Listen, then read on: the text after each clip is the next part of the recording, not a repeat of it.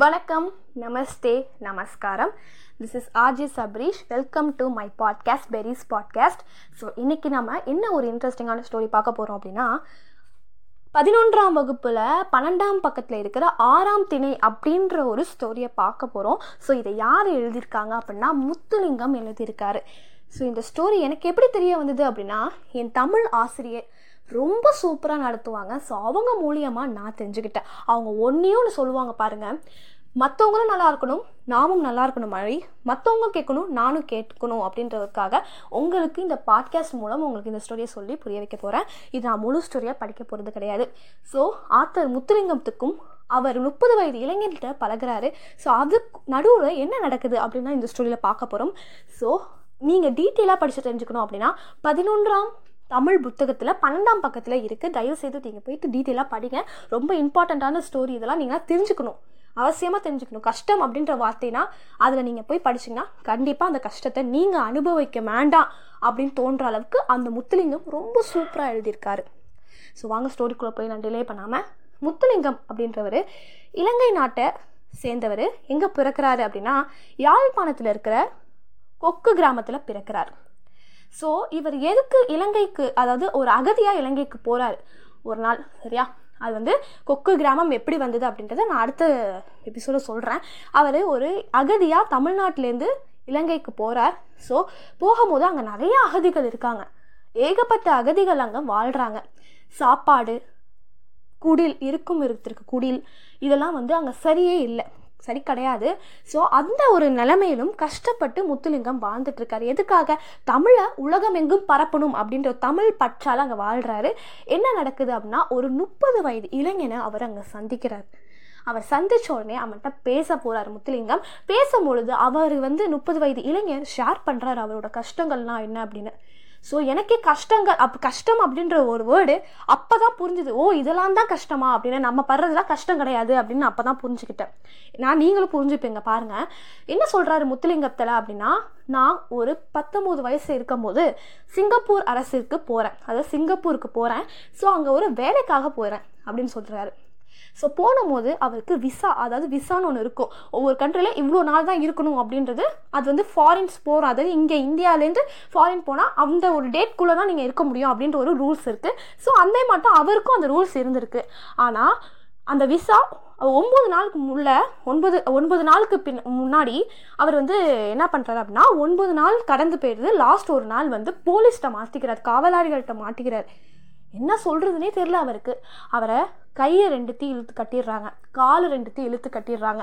கட்டி என்ன பண்ணுறாங்க அப்படின்னா, 9 நாள் அவர் வந்து இருந்ததால் 9 கம்பி அடி, அதாவது அந்த ராடு இருக்கும் தெரியுமா, அதை வச்சு முதுகில் டொப்பு டொப்புன்னு அடிக்கிறாங்க.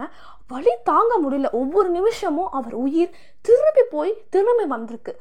அது கடவுளுக்கு போட்ட பிச்சை அப்படின்னு அவர் சொல்லியிருக்காரு அதில். ஸோ ஒவ்வொரு நொடியும் அவங்க அடிக்கும் போது உயிர் தப்பிக்குவோமா, நம்ம வந்து பொழைப்போமா அப்படின்றது வந்து அவருக்கு டவுட்டாகவே இருந்திருக்கு. ஸோ அது முத்துலிங்கம்கிட்ட சொல்லும் போது எனக்கு என்ன ஒரே ஒரு மனசு கஷ்டம்தான்.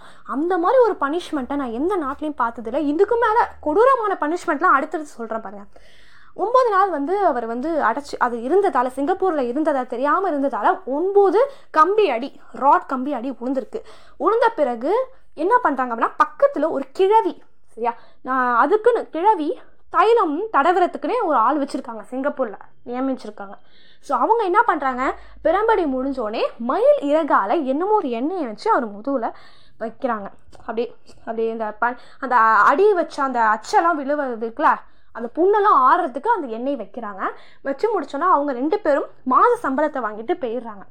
அப்புறம் இவரை ரிலீஸ் பண்ணி தள்ளி விட்டுறாங்க. அவரும் வந்துடுறாரு. வந்தோடனே ஒரு ஃபேக் பாஸ்போர்ட்டில் அவர் வந்து அமெரிக்காவுக்கு போகிறாரு. ஏன்னா அகதிகள் வாழ்க்கை இப்படி தான் இருக்கும். அவங்களுக்குன்னு ஒரு தனி நாடு கிடையாது.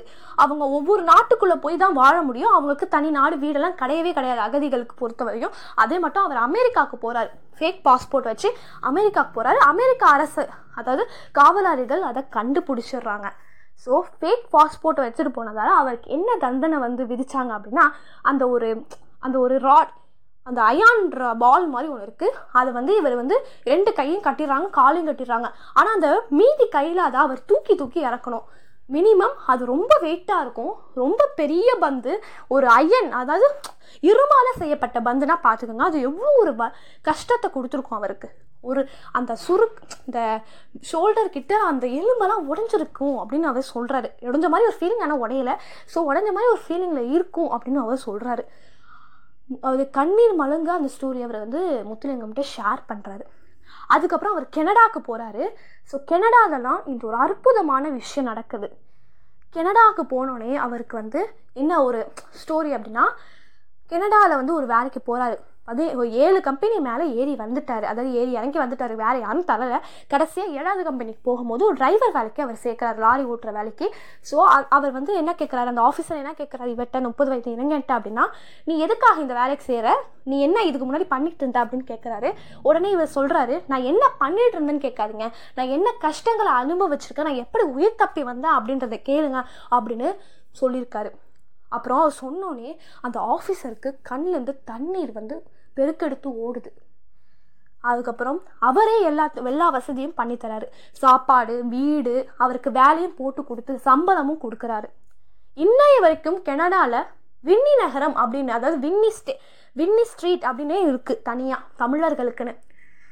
அதனாலவே அது கஷ்டத்தை புரிஞ்சு கொள்ளாமல் அவருக்கு அழுக வந்துடுது அவரால் போக்க முடியல. அப்போ தான் கஷ்டம் அப்படின்ற ஒரு வேர்டு, நான் சாதாரணமாக ஸ்டோரியிலேருந்து வெளியில் வந்துட்டேன், கஷ்டம் அப்படின்ற ஒரு வேர்டு எனக்கு புரிஞ்சுது. கஷ்டம்னா என்ன, இப்படி தான் கஷ்டங்கள் இருக்கும் அப்படின்றத நான் புரிஞ்சுக்கிட்டேன். கண்டிப்பாக நீங்களும் புரிஞ்சுருப்பீங்கன்னு நினைக்கிறேன். மேலும் இந்த மாதிரி ஒரு இன்ட்ரெஸ்டிங்கான ஸ்டோரிஸை பார்க்குறதுக்கு என்னைய மறக்காமல் ஃபாலோ பண்ணி லிசன் பண்ணுங்கள். தேங்க்யூ, நன்றி, வணக்கம்.